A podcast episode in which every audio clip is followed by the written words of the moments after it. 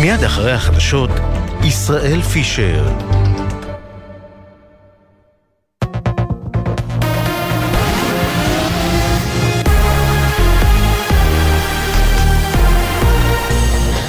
גלי צה"ל השעה 6, שלום רב באולפן, עדן לוי, עם מה שקורה עכשיו.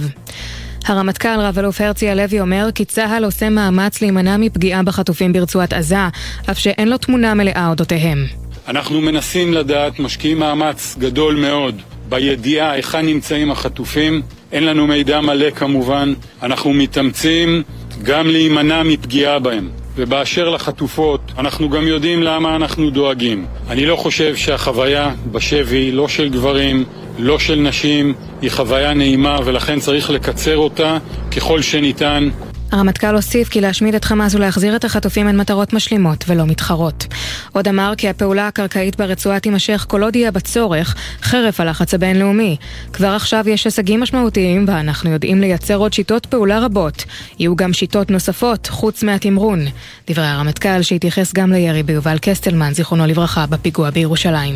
אנחנו מדגישים את ההכרח להקפיד על כללי הבסיס ההכרחיים במקרים מורכבים כאלה ירי בסביבה אזרחית. לא למהר בירי כשפוחת הסיכון, ואנחנו לא יורים במי שמרים ידיים. מדבריו הביא כתבנו הצבאי דורון קדוש. הצהרת הרמטכ"ל המלאה תשודר מיד אחרי החדשות בגלי צה"ל. תמה הפגישה הטעונה בין משפחות החטופים עם שרי קבינט המלחמה. נשמעו חילופי דברים קשים מאוד בין חברי הקבינט לבין המשפחות. ראש הממשלה נתניהו אמר במהלך הפגישה, אין כרגע אפשרות להביא את כולם. מישהו מעלה על הדעת שאילו הייתה אפשרות כזאת, מישהו היה מסרב. אחת החטופות שנכחה בפגישה סיפרה, פצצות מטוס הופלו מעלינו. החמאסניקים המשיכו לישון, לא מזיזות להם ההפצצות שלכם. גם שמחה גולדין נעמד באמצע הפגישה והטיח לעבר קבינט המלחמה כמה הדר גולדינים וכמה רון ארדים יש אצל חמאס. את הציטוטים מהפגישה מסר כתבנו גל ג'רסי. שרון שרעבי, ששני אחיו יוסי ואלי חטופים ברצועת עזה, נכח בפגישה. הוא קרא ביומן הערב אצל ירון וילנסקי, חייבים להציל אותם. ראש הממשלה בעצם אה, מבין שהלית ברירה שהוא מחדש את הלחימה זו הדרך הטובה ביותר. אני לא יכול להגיד לך שזה מקובל עלינו המשפחות. אנחנו מבינים שכל שנייה שהחטופים שלנו נמצאים שם זה סכנת חיים. אין לנו ברירה אחרת אלא להציל אותם. כתבנו המדיני יניר קוזין מעדכן כי הערב בתשע יקיימו ראש הממשלה נתניהו והשרים גלנט וגנץ מסיבת עיתונאים בקריה בתל אביב. בפעם השלישית בשעה האחרונה אזעקות נשמעו בדקות האחרונות באזור כפר גלעדי ומשגב עם. אזעקות נשמעו גם במרחב מרגליות ובקריית שמונה. כתבתנו הדס שטייף מעדכנת כי המשטרה מטפלת שם במספר זירות בהן הותרו רסיסים ללא נזק וללא נפגעים. כתבנו בצפון הדר גיציס מזכיר כי בשעה האחרונה נורו שלושה טילי נ"ט למרחב מנרה, צה"ל משיב בארטילריה למקורות הירי בלבנון. מזג האוויר, בשעות הקרובות ירדו גשמים בשורים מלווים סופות רעמים יחידות, בנחלי הדרום והמזרח קיים חשש משיטפונות. מחר ירידה נוספת בטמפרטורות וגשם ירד מדי פעם בצפון הארץ ובמרכזה. אלה החדשות.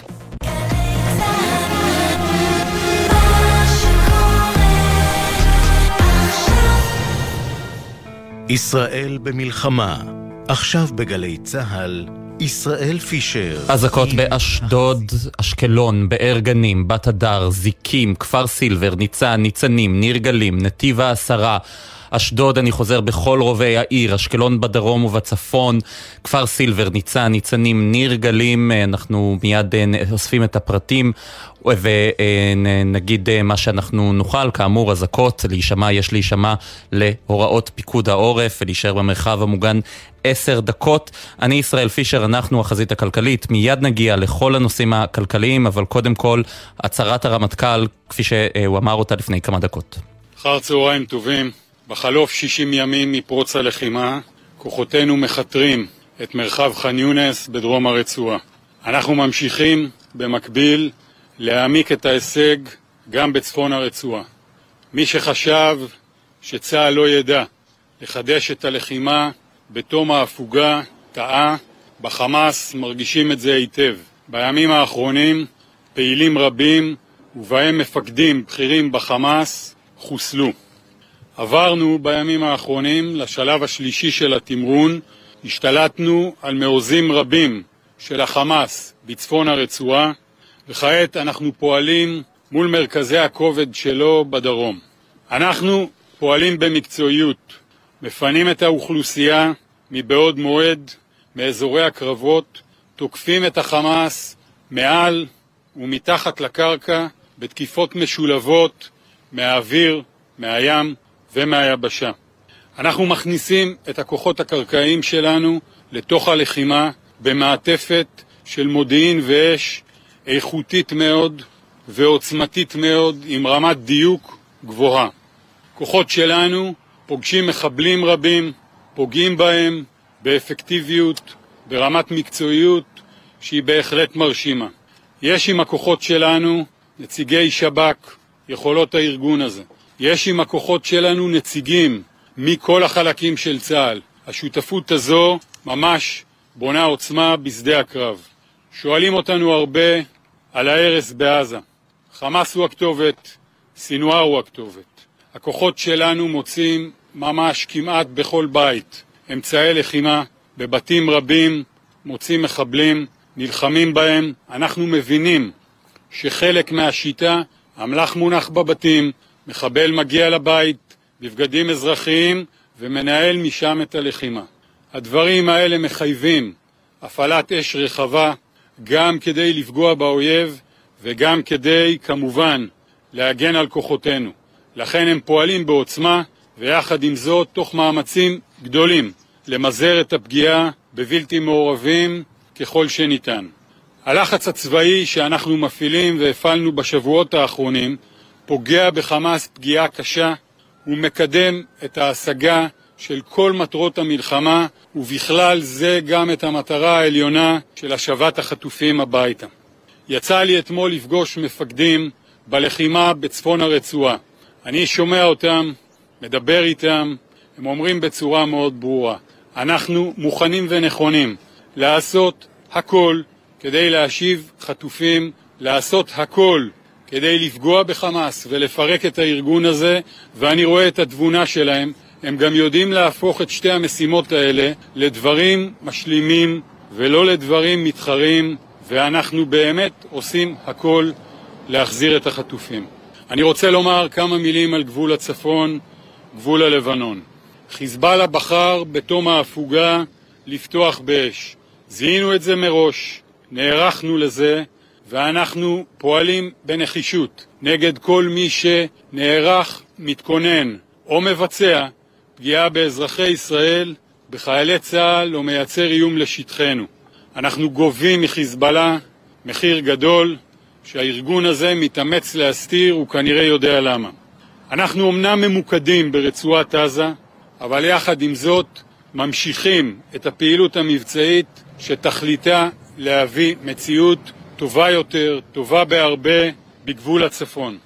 בפיקוד המרכז, ביהודה ושומרון, אנחנו מגבירים את הלחימה בטרור, עד כה צריך לומר בהצלחה רבה.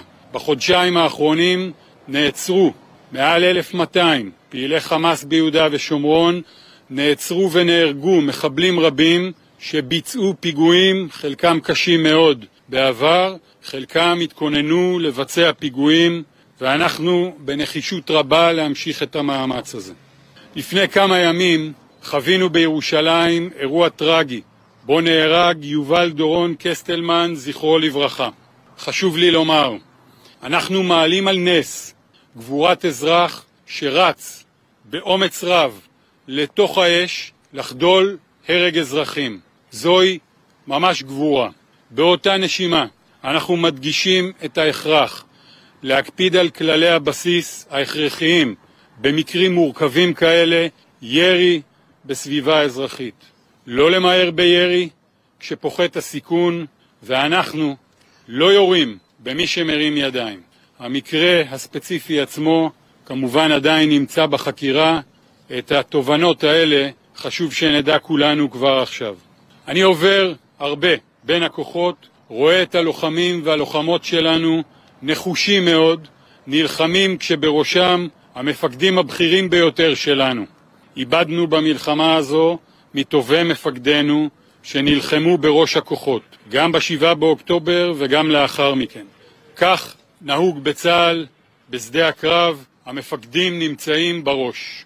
צה"ל על כל מפקדיו, על כל חייליו, עוסק כל כולו בהשגת מטרות המלחמה, ביניהן יצירת מענה ביטחוני אחר שיאפשר חזרה של התושבים לבתיהם גם בדרום וגם בצפון. צה"ל עוסק בזה כבר בימים אלה, מתכנן קדימה. אנחנו יודעים שנידרש ליותר כוחות בגבול, אנחנו יודעים שנידרש ליותר יכולות ולנוכחות מוגברת ומורגשת לצד התושבים על מנת לחזור בביטחון, וכך נעשה. אנחנו נהיה שם איתכם, תושבי הצפון והדרום. אנחנו, כל חיילי צה"ל, נעשה הכל הכל לתקן את שנפגע. עבור הנרצחים התיקון הזה מאוחר מדי, בשביל החיים, בשביל המשכיות החיים במדינת ישראל, התיקון הזה הוא הכרחי. אנחנו לא נעצור עד שנשלים את המשימה. בחלק הקודם של התמרון, שהיה מאוד קשה להביא את האויב להסכם החלפת שבויים ללא לחץ צבאי שהלך וגבר, וזה מה שאנחנו עושים עכשיו. אנחנו מנסים לדעת, משקיעים מאמץ גדול מאוד בידיעה היכן נמצאים החטופים, אין לנו מידע מלא כמובן, כפי שאתם יודעים, אנחנו מתאמצים גם לשחרר אותם, אנחנו מתאמצים גם להימנע מפגיעה בהם. מנהלים את זה בצורה הטובה ביותר האפשרית, ובאשר לחטופות, יש לנו דאגה רבה לכל אחד ואחת שנמצאים אצל החמאס, ואנחנו גם יודעים למה אנחנו דואגים. אני לא רוצה להיכנס לפרטים, יש לנו מאמץ גדול מאוד להביא את כולם הכי מוקדם שאפשר הביתה, כך נמשיך לעשות. ולעניין החטופות, אני לא רוצה להסביר כאן אה, דובר אמריקאי זה או אחר, אני מניח שיש להם את הדברים שהם אומרים. בהסתכלות שלנו, אני לא חושב שהחוויה בשבי, לא של גברים, לא של נשים, היא חוויה נעימה ולכן צריך לקצר אותה ככל שניתן. בזה אנחנו עסוקים. אני חושב שחשוב שנשמור על זה שפרטים שלא הכרחיים ללחימה, לא הכרחיים לקידום המשימות, נשאיר אותם לעת אחרת אה, שכולם יהיו אצלנו. לגבי סוגיית הצפון, ישנן מספר אפשרויות, אבל התכלית היא תכלית מאוד ברורה. אנחנו נחושים להחזיר את תושבי הצפון לגור בסמוך לגבול במציאות ביטחונית אחרת לגמרי. את המציאות הקודמת חייבים לשנות. בדרך לשינוי אפשר לבחור במספר דרכים, זה יכול להיות במלחמה, אנחנו מכינים אותה היטב, זה יכול להיות במהלכים אחרים שמשלבים גם יכולות צבאיות, גם יכולות מדיניות. מכינים את הכל, ובהתאם למה שיתפתח, אנחנו נפעיל את הדברים, נגיע אל המשימה הזו. כן, עכשיו לשאלה של כתבנו דורון קדוש. אנחנו פוגשים תשתיות רבות של תת-קרקע בתוך רצועת עזה. ידענו שיש הרבה, אנחנו פוגשים הרבה מאוד, אה, חלקן ממש בצורה שמוכנה היטב. חלק מההישג הוא להשמיד את התשתיות האלה. יש לנו דרכים מגוונות, אני לא אדבר עליהן כאן. הדרכים האלה כוללות גם פיצוץ והשמדה וגם יכולות שמונעות מפעילי חמאס להשתמש במנהרות האלה תוך כדי הלחימה כדי לפגוע בלוחמים שלנו. ולכן כל אמצעי שמגדיל את היתרון שלנו על פני האויב שיוצא מתת הקרקע, שולל לו את הנכס הזה, הוא אמצעי שאנחנו שוקלים אותו ברצינות להשתמש בו. Uh, הרעיון הזה הוא רעיון טוב, אני לא אתייחס אליו ספציפית, מגוון יכולות שאנחנו עושים בו הרבה מאוד. המטרות של התמרון גם לפגוע קשה מאוד בחמאס, לפרק את הגדודים ואת החטיבות שלו במרחבי התמרון וגם לייצר את התנאים להשבת החטופים. זה יימשך כל עוד אנחנו נראה צורך בשיחות ובדיונים מעמיקים עם הדרג המדיני, וכשנחליט לעצור, נדע איזה הישגים יש מאחורינו. חשוב לי להדגיש, אנחנו כבר עכשיו בצפון הרצועה עם הישגים מאוד משמעותיים, אנחנו בדרום הרצועה עם תחילתם של הישגים משמעותיים שאני מעריך וגם מקווה שילכו ויתגברו ואנחנו יודעים לייצר עוד שיטות פעולה רבות. אמרנו מהיום הראשון, זו מלחמה ארוכה, יהיה בה תמרון, תהיינה גם שיטות נוספות ואנחנו נחושים בכל דרך להמשיך עד למימוש המשימה. כן, אלו הם אה, דבריו של הרמטכ"ל, רב אלוף הרצי הלוי, כמה כותרות מאוד, מאוד מעניינות, רק נעדכן שבאשדוד היו שלושה יירוטים ללא נפגעים מהמטח אה, בתחילת השעה הזו. איתנו לסיכום דברי הרמטכ"ל כתבנו לענייני צבא וביטחון דורון קדוש, ערב טוב. שלום ישראל, ערב טוב, ובהחלט לא מעט כותרות מהדברים שאמר הרמטכ"ל הרצי הלוי בהצהרה שלו היום. נתמקד בשלוש כותרות עיקריות. קודם כל בסוגיית החטופים, והדברים האלה אה, רלוונטיים במיוחד סביב העימותים ששמענו עליהם והשיחה המאוד מאוד טעונה בין משפחות החטופים לבין קבינט המלחמה. הרמטכ"ל, הרמטכ"ל קודם כל מודה, אין לנו מידע מלא על החטופים, אנחנו מתאמצים להימנע מפגיעה בהם, ואת הדברים האלה הוא אומר אולי בעיקר למשפחות שמאוד מאוד מאוד דואגות מגורל יקיריהן שנמצאים עדיין בשבי. בנוגע לחטופות וסביב העניין הזה יש שיח לא מועט במהלך הימים האחרונים. אומר הרמטכ"ל, אנחנו יודעים למה אנחנו דואגים. החוויה בשבי לא נעימה, לא לגברים ולא לנשים, וצריך גם להגיד שהרמטכ"ל אה, אומר את התפיסה שלו, שהתפיסה שלו היא שהתמרון הקרקעי שמטרתו לפרק את חמאס והשבת החטופות אלה לא מטרות שסותרות זו את זו, לא מתחרות זו בזו, אלא כפי שמגדיר זאת הרמטכ"ל, מטרות משלימות, ואני חושב שהמסר הזה הוא מסר חשוב. אה, נקודה נוספת בנוגע לירי ביובל דורון קסטלמן, זיכרונו לברכה, בפיגוע בירושלים בשבוע שעבר. כאן חשוב להגיד, הרמטכ"ל הלוי אומר את הדברים הבאים מיוזמתו. הוא לא נשאל על כך והוא לא אמר את זה במענה לשאלת עיתונאים, אלא הוא בחר מיוזמתו להתייחס לסוגיה, וגם את זה חשוב להגיד, כשהרמטכ"ל מבהיר, אנחנו לא יורים במי שמרים ידיים, הכרחי להקפיד על הכללים ולא למהר בירי כשפוחת הסיכון. אמנם ישראל, החקירה של האירוע הזה עדיין בתחילתה ועוד מוקדם לקבוע מה אה, יהיה שם, אבל כן יש כאן איזשהו מסר שהרמטכ"ל מבקש להבהיר אולי לכל נושאי הנשק במדינת ישראל. ונקודה אחרונה, אה, כשאנחנו שאלנו את הרמטכ"ל... כן, בתשובה לשאלה שלך, על... צריך להגיד. אה, נכון, אנחנו שאלנו אותו על אה, הדיווח הלילה בוול סטריט ג'ורנל בנוגע לאותו פרויקט הצפת המנהרות של חמאס במי ים, אז צריך להגיד, הרמטכ"ל הלוי אה, מאשר ברמיזה או רומז במילים עדינות כשהוא אומר, אה, אומר לנו, הרעיון הזה הוא רעיון טוב, אבל הוא לא ממש מאשר בקולו באופן חד משמעי שאכן אה, הפרויקט הזה אה, יצא לדרך. הוא כן אומר, יש לנו דרכים מגוונות ויש לנו יכולות שמונעות מפעילי חמאס להשתמש במנהרות כדי לפגוע בלוחמינו, אפשר ישראל אה, רק להעלות על הדמיון שאם מזרימים מי ים לתוך המנהרות של חמאס, זה מן הסתם מונע מהפעילים של חמאס לשהות בפנים ולהשתמש במנהרות האלה, והרמטכ"ל אומר על זה, זה רעיון טוב. כן, בהחלט אה, כמה כותרות מעניינות. דורון קדוש, כתבנו לענייני צבא וביטחון, תודה רבה לך. תודה, ישראל. ועכשיו ברשותכם אנחנו עוברים uh, לעניינים הכלכליים. Uh, נתאר לעצמי ששמעתם בטח בשבוע האחרון את הדיונים הסוערים על uh, uh, ענייני תקציב המדינה, גם במליאת הכנסת ביום ראשון, גם אתמול והיום בוועדת הכספים, ואיתנו היום חברת ועדת הכספים אורית פרקש הכהן מהמחנה הממלכתי, שלום. ערב טוב ישראל, ערב טוב למאזינים. תגידי, זה קרקס מה שהולך אה, בוועדת הכספים בימים האחרונים? אני לא יודע איך להסתכל על זה כבר. זה בעיקר מאוד מתסכל, כי באירוע כזה אתה יודע שאנחנו באמת נעים כמדינה בין אה, שמחה לבין עצב, כולם עם כל כך הרבה סטרס ומתח. מתרחש אירוע כלכלי אה, חסר תקדים. וגם אמר ראש אגף תקציבים, זה לא קורונה, זה לא דומה לשום דבר אחר, לא בהיקף, לא בחוסר הוודאות על משך הזמן, לא בהשלכות הכלכליות, לא בעובדה שישראל עוברת מלחמה, בשונה מהקורונה, שרק היא, כלומר זה לא אה, מצב בו כל העולם סגור, והממשלה מתייחסת לזה, כלומר שר האוצר, בוא נגיד ככה, מתייחס לזה בזלזול. אתמול uh, הוא הגיע לוועדה לעשר דקות כי הוא היה עסוק. לא ענה על שאלות, כדי, צריך להגיד, את ניסית לשאול אותו.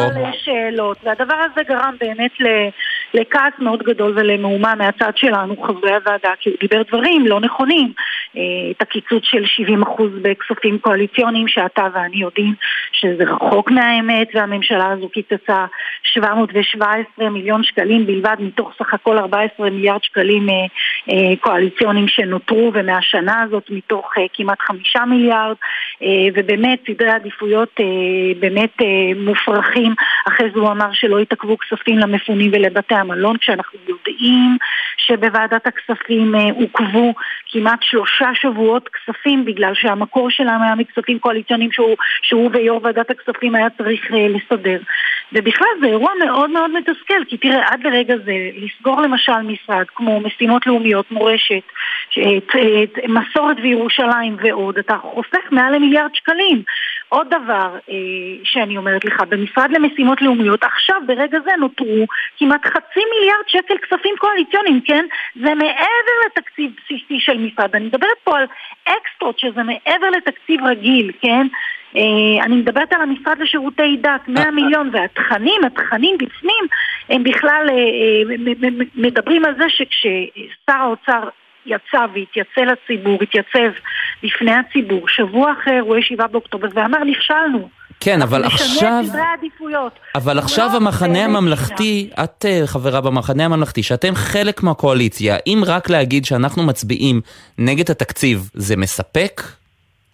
תראה, קודם כל המורכבות היא ברורה ואני מקבלת את ההערה הזאת. מצד שני, לא נכנסנו לממשלה הזאת כי אנחנו חושבים שזו ממשלה טובה, זו הרי הממשלה, אתה יודע, עליתי לא מעט למשבצת הזאת, באמת ממשלה נוראית מהרבה מאוד בחינות, מבחינת שיקול הדעת שלהם, מבחינת ההבנה שלהם מה זה להיות ממשלה של כולם. אבל בסוף זאת הסיבה שבגללה בני גנץ וגדי איזנקוט נמצאים בקבינט המלחמה. בזכותם יש קבינט מלחמה, כן? אה, בזכותם נושא החטופים אה, הפך להיות משהו, אני רוצה להזכיר לך איך התבטאו שרים בממשלה הזאת בכלל, בכלל שחטופים זה לא מטרה של המבצע. ואנחנו כרגע, אתה יודע, אני גם שומעת את החדשות היום, את, החטופים, את המורכבויות, את השלב השני של תחילת המבצע עכשיו בדרום הרצועה, את המורכבות שלו. כן, כרגע מה שאנחנו עושים זה נתנגד ושמים את היד ונצביע, ואתה יודע, גם יהיה עוד מבחן בשנת 2024 שזה מעבר לדלת, זה בינואר, סוף ינואר. יצטרכו בממשלה להכין תקציב, ושם באמת...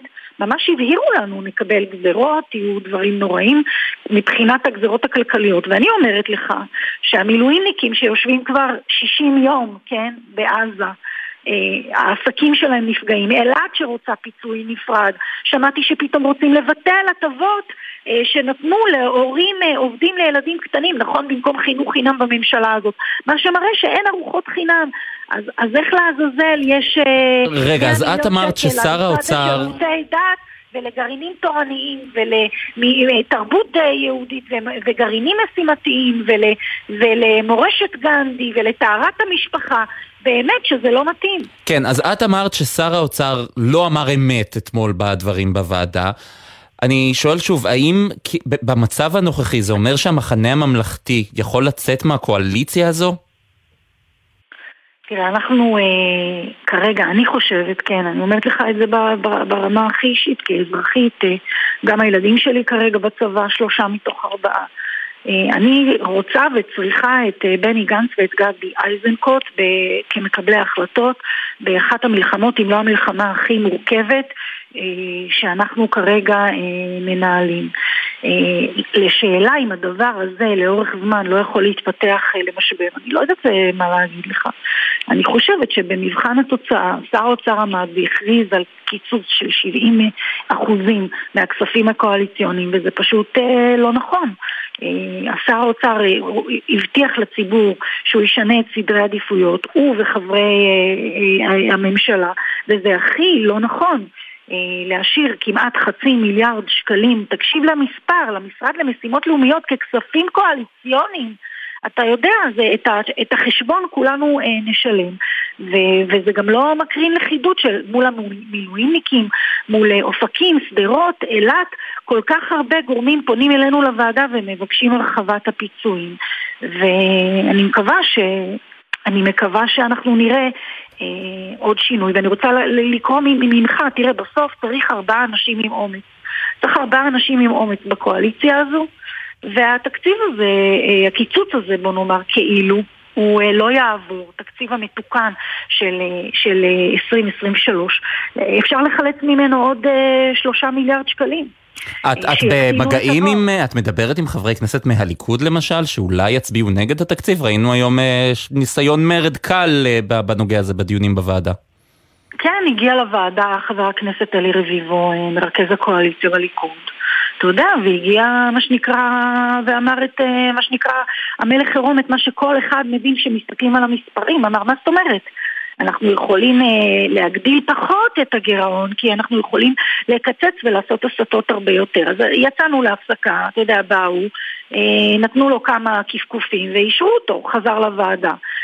אותו דבר חנוך מליביצקי, שאמר, הוא הוקלט, אני לא יודעת מה, בישיבת הסיעה, ואמר, מה עם כל המשרדים?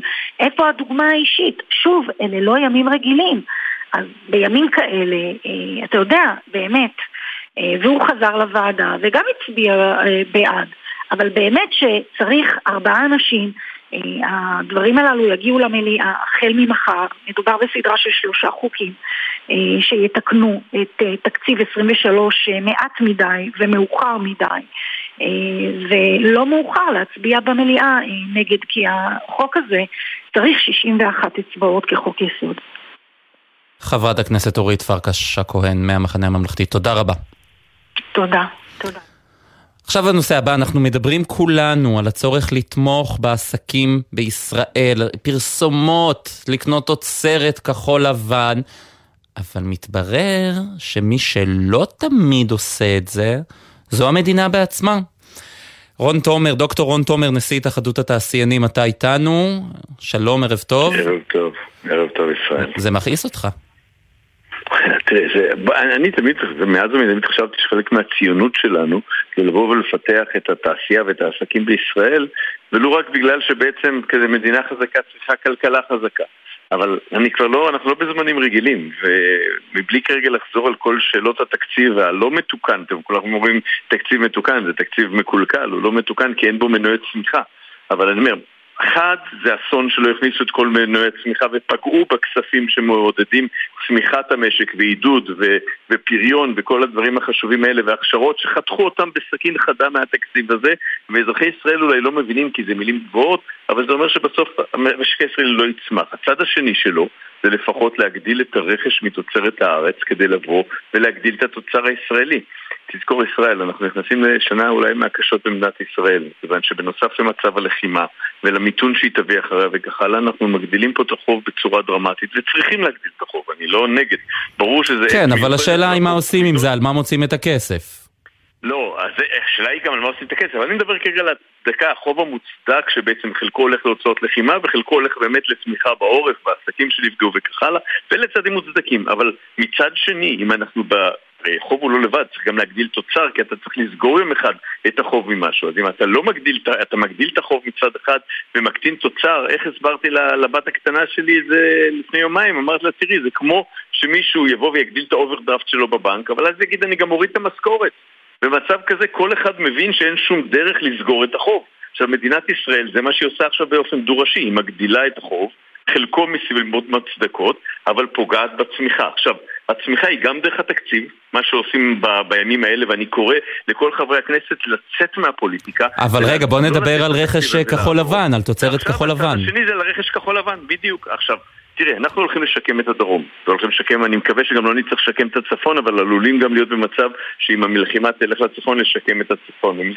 ומנהלת תקומה למשל, תשקיע מיליארדים ראויים בלשקם את הדרום. ומה שהיה עד היום, זה שחלקים מאוד גדולים מתוצרי הבנייה, אם זה כבלים של חשמל, ואם זה מלט, ואם זה לוחות גבס וצבעים והכל, חלק קטן נקנה בארץ, חלק מסוים, וחלק מאוד משמעותי נקנה בחו"ל.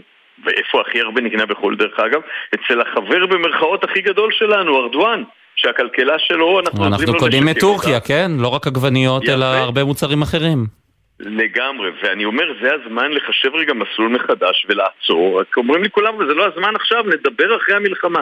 אז מי שלא מוכן לדבר איתי עכשיו, כנראה גם לא ידבר איתי אחרי המלחמה. אבל צריך להבין שמדינת ישראל, אם היא לא תדע היום לחזק את העסקים שרבים מהם נפגעו, ולחזק את התעשיות שלנו, שעובדות פה תחת אש חלקם, ויוצרות פה, תראה, לא חסר לנו דבר. אתה זוכר את הימים הראשונים של מלחמה, שאנשים התנפלו על הסופרים, אמרו, יהיה חסר אוכל, יהיה חסר דברים אחרים, יהיו חסרים מוצרים. לא חסר דבר, למה? כי אנשים עובדים פה תחת אש, ואנשים עובדים שעות נוספות, והעובדים שלנו המקסימים מגויסים, ומי שלא מגויס ללחימה, מגויס לעורף ועוזר בעבודה ונותן שעות נוספות. אנחנו כולם ביחד עושים את הכל, אבל בואו נעשה את זה יותר. רגע, המפעלים הישראלים מסוגלים לספק את כל הצריכה, את כל הדרישה, הביקוש פה בישראל? תראה, אני לא בעד לפתח משך קרקי ושהכל יהיה רק מישראל, אבל אנחנו מסוגלים, גם אם מחר תחליט שמשקמים את הדרום רק בתוצרת כחול לבן אפשר. אבל אני גם אומר לא רק, אבל החלק העיקרי חייב להיות תוצרת כחול לבן, תוצרת ישראל, להחזיר את המקומות עבודה גם כן למקומות האלה, ויותר מזה, להשקיע תקציבים בשביל מקומות שצריך, בוא נגדיל את המפעלים. אנחנו יודעים להגדיל את המפעלים, אנחנו יודעים להגדיל תפוקות ברובוטיקה ודברים אחרים, אבל מה ממשלת ישראל עושה בתקציב הזה? היא עושה הפוך על הפוך. לא רק שהיא לא מגדילה, היא למעשה מקטינה והיא עוצרת היום חלק גדול מהתקציבים. ולכן אני אומר, החישוב מסלול מחדש צריך להיות בשני אפיקים. אחד, לשנות את תקציב המדינה, כבר השבוע, וכמו שאומר שר הכלכלה בצדק ונלחם על זה ניר ברקת, וצובעים את זה בצבעים פוליטיים, אבל זה לא פוליטיקה, זה החיים עצמם, כמו שתוכנית שהייתה עד לאחרונה בגלי צה"ל. החזית הכלכלית היום. בדיוק. את החיים עצמם דורשים מאיתנו קודם כל להשקיע בצמיחה כדי שיום אחד נוכל לסגור את הגירעון. והצד השני, להכריז כבר עכשיו שאחת המטרות של מנהלת תקומה והכל זה לשקם את מדינת ישראל ולבנות את האזורים שנפגעו בחדש על ידי תוצרת מקומית, תוצרת כחול לבן, ולא לשקם את ארדואן שהיום מקלל אותנו בכל מקום, ואני אומר את זה אפילו בעדינות, על ידי זה שביום שאחרי ניקח את הכל ממנו וניתן עבודה לעובדים הטורקים ונחזק את התוצר הטורקי ואת הכלכלה הטורקית, וטורקיה זה רק דוגמה דרך אגב. יש עוד כן, מדינות. יש עוד הרבה מדינות אחרות, אבל אה, דוקטור רון תומר, אה, לסיום יש עוד נושא שככה מעצבן אותך לקראת הבחירות אה, לרשויות המקומיות שעליהן מוכרז התאריך הסופי, בסוף ינואר. יש יום שבתון, ואתה אומר, לא, לא, לא צריך את זה. הרבה נושאים שמעצבנים אותי, אבל זה בהחלט גם בא בעיתוי מאוד גרוע, מכיוון שגם ככה אנחנו, אני חושב, אנחנו חושבים הרבה זמן, אני ועמיתיי למגזר העסקי בישראל חושבים שיום שבתון זה הפסד ונזק כסף גדול. מדובר על כל יום בחירות בין 2 ל-3 מיליארד שקל, הפסד של המשק הישראלי. עכשיו, יכול להיות שבימים של פרוספריטי, של צמיחה, של שגשוג, אנחנו יכולים כולם להיות לארג'ים ולעצור את המשק ליום אחד. אבל עם כל הכבוד בבחירות לרשויות המקומיות אחוזי ההצבעה היו די דומים עם שבתון ובלי שבתון והקטע שאנחנו עכשיו בינואר צריכים להפסיד עוד יום עבודה שלם. אותם עסקים שבקושי נותנים להם פיצויים במתווה פיצויים די, אה, איך נקרא לזה, קפצני, לא רוצה להגיד. קמצני וכך הלאה, עכשיו פוגעים בהם מכיוון שעסקים מסוימים יהיו סגורים וזה יוריד את התפוקה שלהם בינואר עסקים אחרים יעבדו וישלמו 200% משכורת כי זה מה שמשלמים ביום שבתון אם העובד בא לעבוד ולמה? בשביל להצביע לרשויות המקומיות חבר'ה, אני לא מזלזל בבחירות לרשויות המקומיות, הן מאוד חשובות כן. אבל מי שזה בליבו יצביע במלא אתם רוצים לעזור? אין בעיה שעתיים של לתת לכל עובד אפשרות ללכת להצביע ולחזור. אנחנו לוקחים עכשיו משק בנסיגה וגורמים לו נזק ישיר של 2 מיליארד או 3 מיליארד שקל ואני אגיד לך מה, כל מי שאני מדבר איתו אומר לי רון אתה צודק אבל הבעיה של המנהיגות שלנו שהיא רק יודעת להגיד לך שאתה צודק אבל היא לא יודעת להנהיג למקומות צודקים ואני מצפה גם משר הפנים, שהוא שר פנים ראוי בהחלט, שעושה המון צעדים חשובים, ומשר האוצר ומראש הממשלה, לשבת עוד השבוע בקבינט החברתי-כלכלי ולהכריז שיום הבחירות הזה לא יהיה יום שבתון, כי המשק שלנו כן. צריך לצמוח ולא צריך לברוח. והיום כל מה שאנחנו עושים, ותבין, השיחה הזו בינינו היא לא דיברה בה על הכל, אבל כל הנושאים שדיברנו בהם, בעצם איך אנחנו שמים לעצמנו רגל אחרי רגל, מכשול אחרי מכשול, להתרסקות כלכלית. דוקטור רון תומר, נשיא התאחדות התעשיינים, תודה רבה. ישראל רק בשמחות ובבשורות טובות, ואני מקווה שהשיחות הבאות בינינו נדבר על צמיחה ולא על צמיחה. כן, תודה רבה. אנחנו עכשיו uh, מפרסמים uh, שמות של שני חללי צה"ל שדובר צה"ל התיר לפרסם כעת. רס"ר במילואים מתן דמארי, בן 31 מדימונה, מפקד כיתה בפלוגת הסיור של חטיבת האש, נפל בקרב בצפון רצועת עזה. רס"ר במילואים אילי אליהו כהן, בן 23 מבית נחמיה, לוחם בגדוד 7008 שבעוצבת חצי האש, נפל בקרב בצפון רצועת עזה. יהי זכרם ברוך. נצא עכשיו uh, לכמה הודעות, נקווה שנשמור על uh, שיהיו בשורות טובות, אבל בהחלט uh, דברים קשים. שני חללי צה"ל ששמם מותר לפרסום. אתם מאזינים לגלי צה"ל. גם בתקופה זו מפעל העלייה אינו פוסק לרגע, וישראל מתברכת באלפי עולים חדשים שמגיעים ארצה. כמו כולנו, ואולי יותר, גם העולים זקוקים ליד מחבקת ולאוזן קשבת. שימו לב לעולים החדשים, וכוונו אותם למוקד של משרד העלייה והקליטה, מסיוע ממשלתי ועד לתמיכה נפשית וליווי לעסקים, בכל שעה, בכל מקום ובמגוון שפות. כוכבית 2994, משרד העלייה והקליטה ומערך ההסברה הלאומי. זו העונה של קטיף העדרים. זו העונה של שתילת הירקות. זו העונה של גיזום הנשירים. וזו העונה במשק בעלי החיים. חקלאי ישראל, כמה עובדים חסרים לכם כדי להציל את העונה? ספרו לנו על צורכי המשק שלכם, ואנחנו במשרד החקלאות נדאג לכם לידיים עובדות. מלאו עכשיו טופס באתר המשרד. יחד נציל את העונה ויחד ננצח. מגיש משרד החקלאות ופיתוח הכפר. בחנוכה מאירים את ירושלים. בואו לחגוג איתנו עם מגוון אירועים והפעלות לכל המשפחה, ברחבי העיר, במוסדות ובהיכלי התרבות. הצטרפו אלינו להדלקת נרות, מופעים, הצגות, סדנאות ועוד הפתעות. הנחות לאנשי המילואים ומשפחותיהם ולבעלי כרטיס ירושלמי. לפרטים ייכנסו לאתר עיריית ירושלים. חג שמח! יש אישה וגם מסתבר שיכולים לשמוע אותנו גם אנשים שיושבים שם בחושך ומחכים, אנחנו גילינו שלירדן היה איזה שביב של רגע שהיא שמעה אותנו מדברים ברדיו, וככה היא הבינה שגפן בחיים, וזה מה שנתן לה את הכוחות להחזיק. היא שמעה אותך ואותי מדברים? ממש ככה. והיא ידעה שאתם עוטפים את גפן שלה? מהשבריר השנייה הזה, היא פשוט הבינה את כל התמונה, היא ידעה שאנחנו עושים הכל, והיא ידעה שהיא בידיים טובות. גלי צה"ל, פה איתכם, בכל מקום. בכל זמן. עכשיו בגלי צה"ל, ישראל פישר עם החזית הכלכלית. כן, אנחנו uh, בחזית הכלכלית ממשיכים uh, לדון uh, גם בנושאי כלכלה, אבל לפני הכל רק נחזור על הדברים שהותרו לפרסום ממש לפני ההודעות. שני חללי צה"ל ששמם מותר לפרסום, רס"ר במילואים מתן דמארי, בן 31 מדימונה, מפקד כיתה בפלוגת הסיור של חטיבת האש, ורס"ר במילואים אילי אליהו כהן, בן 23 מבית נחמיה, לוחם בגדוד 7008 שבעוצבת חצי האש, יהי זכרם ברוך.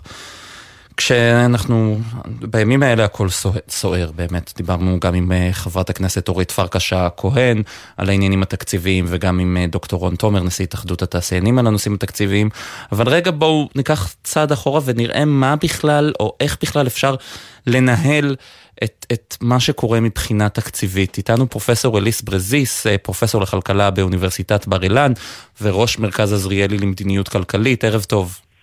ערב טוב. אנחנו שומעים את כל הדיונים האלה, האם זה עד כדי כך נורא למשל שמשאירים את הכספים הקואליציוניים כחלק מהתקציב? אז אני רוצה לעשות סדר. יש כמה אופנים להסתכל על השאלה הזו. הצד המקרו-כלכלי אומר, אנחנו מסתכלים על מה תהיה התוספת בהוצאות. אנחנו, התקציב הוא בסביבות 500 מיליארד. אנחנו מוסיפים 35 מיליארד. זה אומר שהגירעון יגדל ב-2.3 אחוז. אנחנו כנראה לא נגיע ל-3.7 שהממשלה רוצה, זה יהיה כנראה יותר. האם זה נורא אם נוסיף עוד שלושה מיליארד? התשובה היא לא. כל הזמן שהגירעון הוא בסביבות החמישה אחוז, זה אומר שאנחנו נגדיל את החוב הלאומי. אנחנו עכשיו בחוב לאומי של 60 אחוז כחלק מהתל"ג. כל הזמן שהוא יהיה, אתה יודע, יותר נמוך מאשר 75 אחוז, המצב הוא סביר בזמן מלחמה. אבל זו לא הנקודה שאנחנו, זה לא הנקודה היחידה להסתכל רק על מספרים. אז זהו, המוסדות הבינלאומיים רואים את זה ומסתכלים, והשאלה אם לא חושבים אם זה עניין של דמי רצינות של הממשלה. אה, בדיוק. זאת אומרת שזה לא המספר עצמו, כי כל הזמן שאנחנו לא עוברים את ה-75-80 אחוז של חוב לתל"ג, הם לא יעלו את הריבית בהרבה, ואם אנחנו נתקרב, ואנחנו פה מדברים הרבה על נושא של מיסים, כן? אז אסור לדבר על העלאת מיסים כל הזמן שאנחנו פחות מ-75 אחוז של החוב. אלא מה הבעיה הגדולה מאוד של מדינה, של הממשלה כרגע? הוא שאנחנו יודעים שבזמן מלחמה, אם יש חוסר מוסריות, אזי אנחנו יכולים לגלוש מהר מאוד למלחמת אחים, זה דבר שבהיסטוריה ידוע, וכל חברות דירוגי האשראי יודעים זאת, ודבר שני, הם יודעים שהכספים האלו זה לא כספים קואליציוניים. זה כספים קואליציוניים, זה תוקע את הצמיחה. כי אני אסביר לך מה זה כספים קואליציוניים. לדוגמה, אם הייתה פה קואליצ... קואליציה עם קבוצות אה, שהם ירוקים והם רצו להעביר אנר... אה, כולנו לאנרגיה נקייה והם היו מבקשים גם עשרה מיליארד. האם היה דיון בכנסת כמו שהיה היום? לא, היינו אומרים נכון, התשואה על הכספים האלו היא חיובית, אבל זה לא אולי... כן, אבל השאלה היא מה מעודד צמיחה ומה לא מעודד צמיחה. בדיוק, זאת אומרת, השאלה המקרו-כלכלית שדיברתי על הגירעון היא שונה לגמרי משתי שאלות אחרות, שזה אחד, חוסר מוסר, שזה הביא לאביב הערבי בתונסיה ב-2011. וזה יכול לקרות פה בישראל כאשר בסוף המלחמה כאשר המילואימניקים יחזרו והם יראו שסך הכל נתנו את הכסף במקום לתת להם שהם צריכים אשראי, במיוחד אם הם עצמאים, נתנו את זה לאנשים ששתו ואכלו ויצאו לדייטים. עד כדי כך את חושבת שהדברים האלה יכולים uh, לגרום לביעבוע חברתי דרך הכלכלה? לגמרי, מכיוון שתמיד בזמן מלחמה יש אי שקט ובהיסטוריה של המאתיים, אם אתה מסתכל בהיסטוריה, זה מה שקורה. לכן זאתי הסכנה הראשונה. הסכנה השנייה היא שלא רק שזה חוסר חוש מוסרי שבזמן של מלחמה אנחנו לא יכולים להרשות לעצמנו זה יביא באמת למלחמת אחים. הדבר השני הוא שזה תוקע את הצמיחה. ופה יש לך את הדבר הגרוע ביותר שקיים במדינת ישראל. אם אתה שואל נשים חרדיות, הן רוצות שבנם יל... שבנם ילמד אנגלית ומתמטיקה ויוכל להתקדם.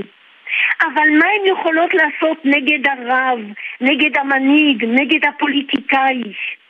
יש כאן, אנחנו חייבים להבין שאנחנו מוכרחים להביא לשינוי בעולם החרדי, שהם מקבלים את רוב הכספים הגואליציוניים. כי סך הכל זה בכלל לא יהדות, זה ערכים של שחיתות. כן.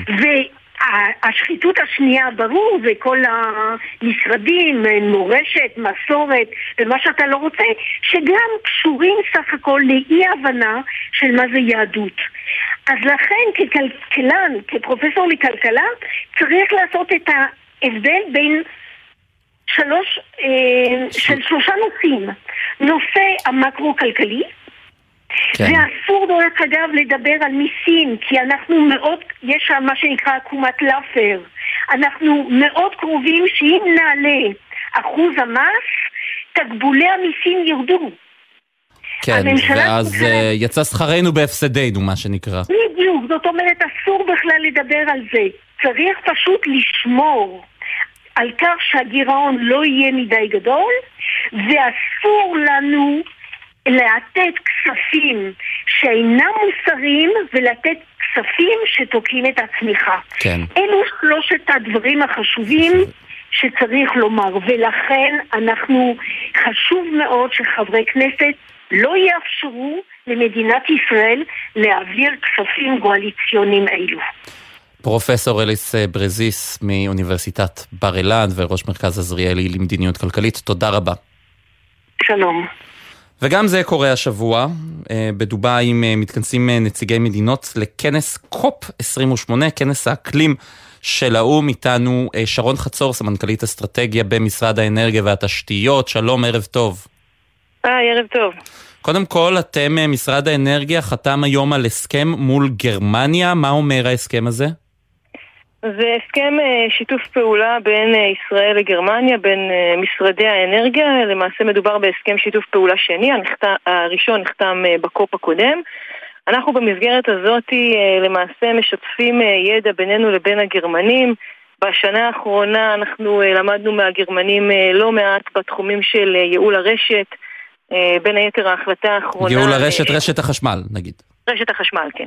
בין היתר ההחלטה האחרונה על אה, שחרור 2,300 אה, אה, מגה ברשת הישראלית הייתה על בסיס דברים שלמדנו שם. גם אסטרטגיית המימן שהוצאנו הייתה הרבה מאוד על הידע הגרמני בתחום הזה. ומנגד לגרמנים יש הרבה מאוד ידע לצבור מהמשק שלנו, בין אם זה באגרו-וולטאי, בסייבר.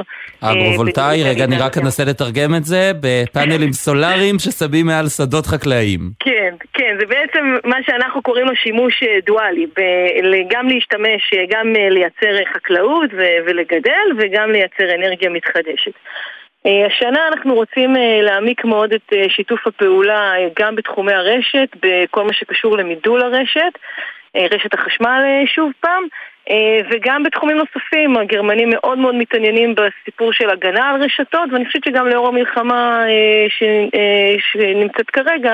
כן, ראינו למשל באוקראינה, במלחמה שהייתה שם, שהרוסים תקפו כמה פעמים באמצעות סייבר את רשתות החשמל, ויש צורך להגן. על זה. אבל אה, אה, השאלה היא מה הבשורה בעצם שמשרד האנרגיה מביא לכנס הזה, לקופ? האם אה, אה, יש עוד דרכים בעצם שישראל תוכל להדביק את הפער בייצור חשמל מאנרגיות מתחדשות? כן, אני חושבת שהדרך להדביק את, ה, את הפער היא לעשות את מה שאנחנו עשינו בשנה האחרונה, ופשוט לעבוד מאוד מאוד קשה.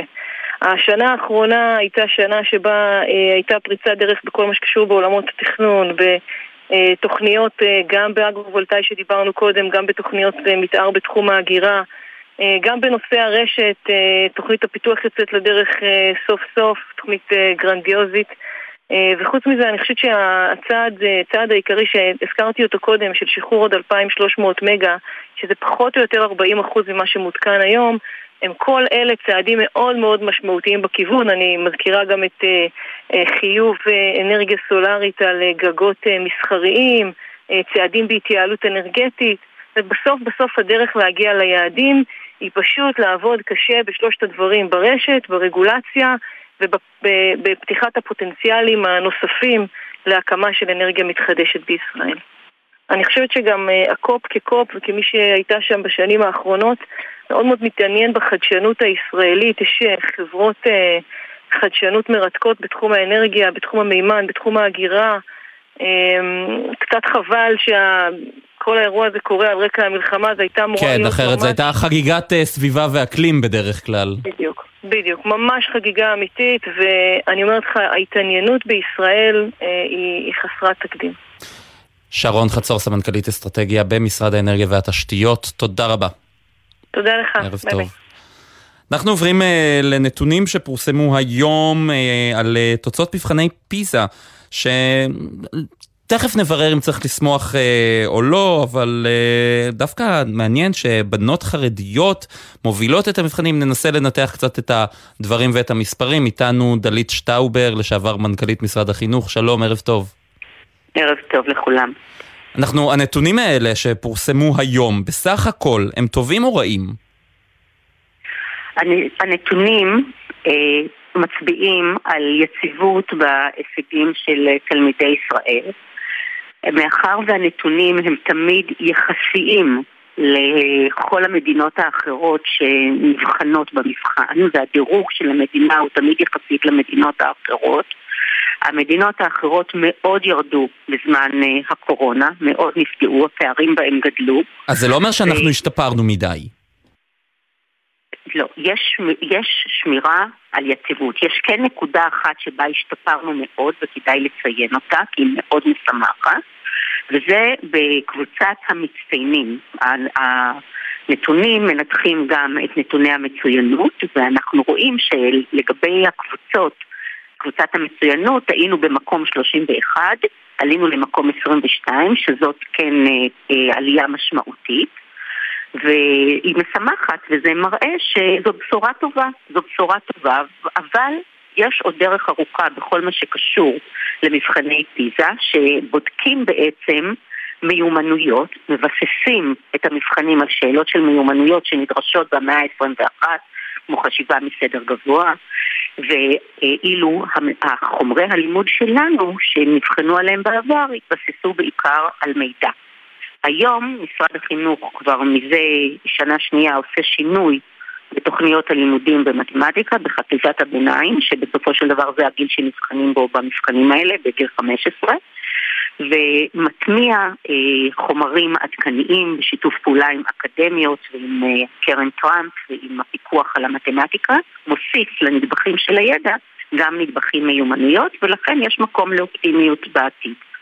מה שעוד נקודה שמעניינת, שדווקא בנות חרדיות הצליחו למשל בקריאה לקבל את הציון הכי גבוה. יש הסבר לכך, איך פתאום דווקא בנות חרדיות מקבלות ציון כזה, בטח בקריאה? קודם כל צריך לפרגן.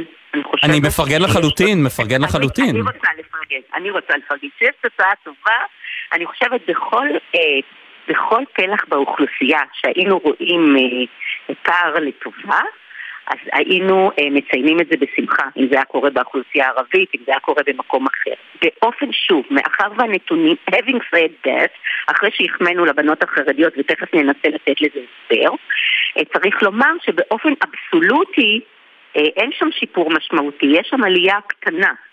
אה, יחסית לשנת 2018 למבחנים הקודמים, אבל מאחר ויש ירידה בבנות של ישראל באופן כללי, הציון שלהם בולט, וצריך לומר את זה. אז קודם כל, אני, אני יכולה להסביר את זה על פי השכל הבריא ועל פי ההיגיון שלי, אבל זה לא נבדק לעומק, אני יכולה לתת השערות.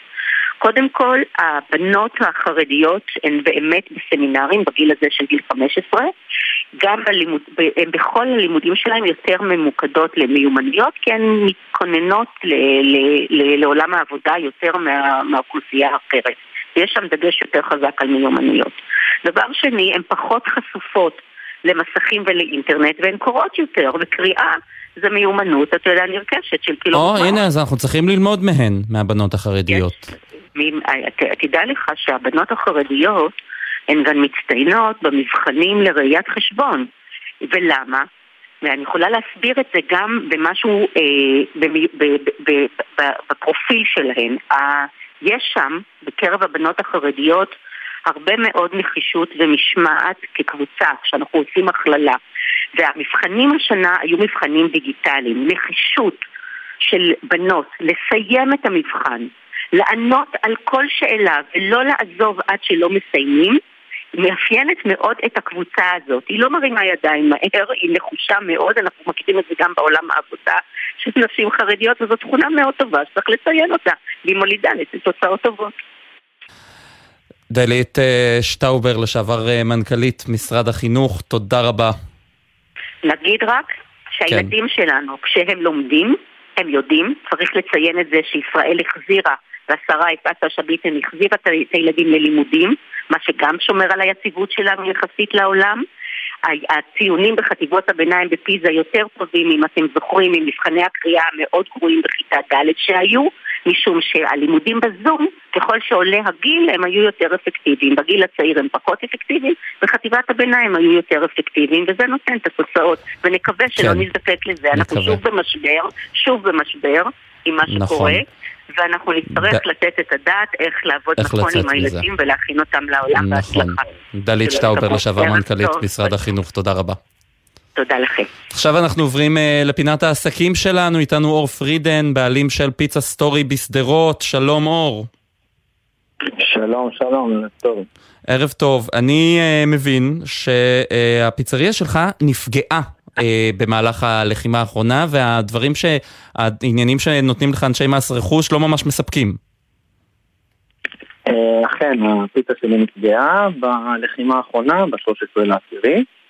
אה, אני לא רוצה להאשים את אה, מס רכוש, אבל החוקים של המדינה גורמים למס רכוש להגיד לי את פני הדברים ש...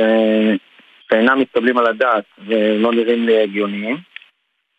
ואני מקווה שמשהו ישתנה במדינה הזו, כי זה ממש אה, לא הגיוני. רק נסביר שבגלל שהפיצריה שלך עובדת שבע שנים, בגלל החוקים של המדינה, באו אנשי מס רכוש נכון. ואומרים זה לא דברים חדשים, אנחנו לא יכולים לפצות אותך כדי שתוכל לקנות ציוד חדש. נכון, ו... תראה, לא נפל לי טיל לעולם בעצם, זה פעם ראשונה, הלוואי שלא ייפול עוד. אני לא ידעתי את החוקים האלה, יש, מסתבר שיש איזה חוק שנקרא פחת. זה לפי מה שהבנתי, זה כשאתה נופל לך טיל בעסק, ואתה שבע שנים, עזוב שבע שנים, אפילו פחות זמן, אבל לא, לא עסק חדש, אלא שאתה כבר קיים, שאתה די, די הרבה זמן בעסק, אז uh, המוצרים בעצם יורד להם הערך. ולכן אתה לא, לא יכול לקבל uh, באותו כסף uh, לקנות חדש, מוצרים. ניסית, ומה התשובות שהם נותנים לך, האנשים שם? תראה, אני התקשר אליי אתמול והוא אמר לי את המילה פחת, אני לא כל כך הבנתי, ובלי שום קשר הוא בן אדם מדהים, כן? אבל uh, הוא אמר לי שזה החוק במדינה, ושאני יכול אך ורק להביא טכנאי שיתקן לי את הדברים. זה נראה לי לא הגיוני, שמע, נפל לי טיל בעסק, ואני צריך להביא טכנאי שיתקן לי את הדברים ולא מבין שום דבר חדש.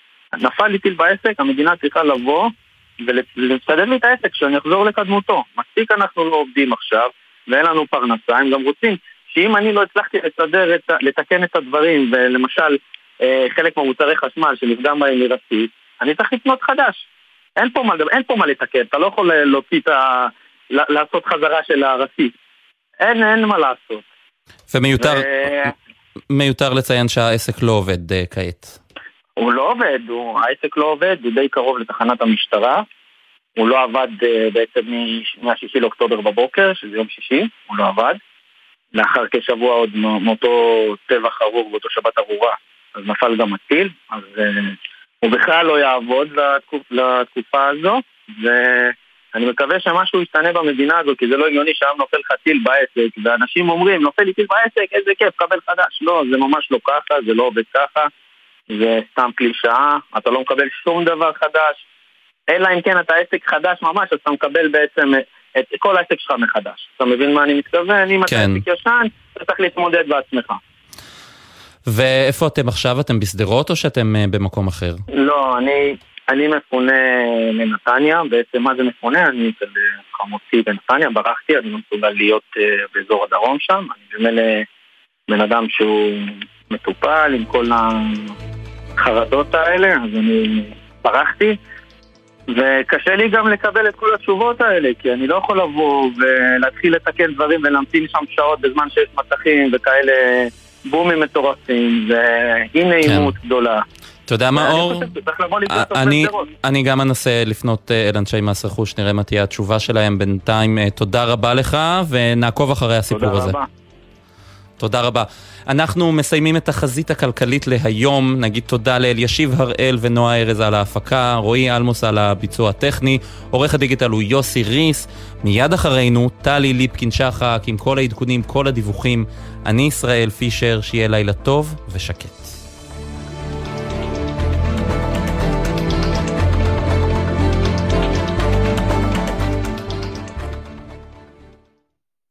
בחסות אייס, המציע לכם מגוון מבצעים על מוצרים שיוכלו לחמם את הלב. ואגב, את uh, כפות הרגליים. כמו תנוע אמבטיה שבמבצע ב-79 שקלים. אייס. היי, כאן ג'ניפר, סמב"צית של חטיבה 261 של בה"ד 1. מה שמראים לי בתקופה הזאת אלו תרומות של אזרחים וההירתמות שלהם בשבילנו. ישראל, אנחנו נחושים, ויחד ננצח.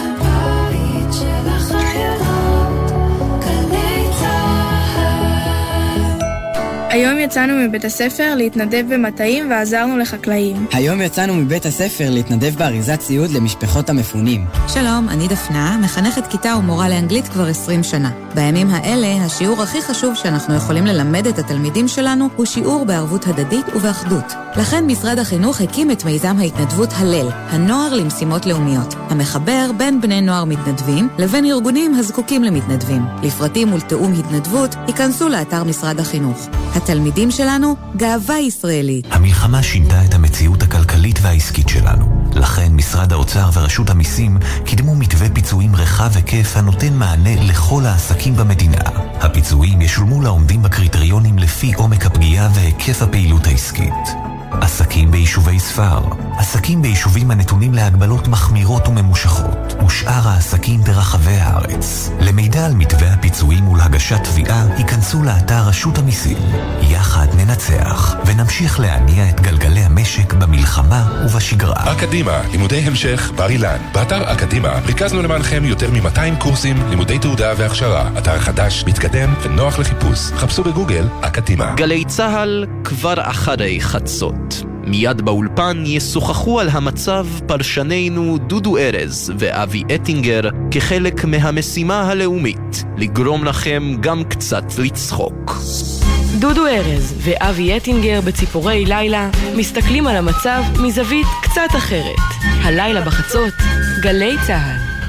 מאחורי השמות, בוקר טוב ישראל חולקת כבוד לנרצחים ולנופלים. תמיד עם חלומות משוגעים, חיוך ממזרי וחולצה להחלפה. וחלמה לעזור לילדים עם מוגבלויות באמצעות תרפיה עם כלבים. מפעל חייו היה הרפת. בכל בוקר נספר משהו קצר, פרט מידע, אירוע או חוויה שישפכו אור על מי שהיו ואינם עוד. בני משפחה וחברים המעוניינים לחלוק עמנו בסיפורים ובתמונות מוזמנים לעשות זאת באמצעות הדואר האלקטרוני. זיכרון כרוכי glz.co.il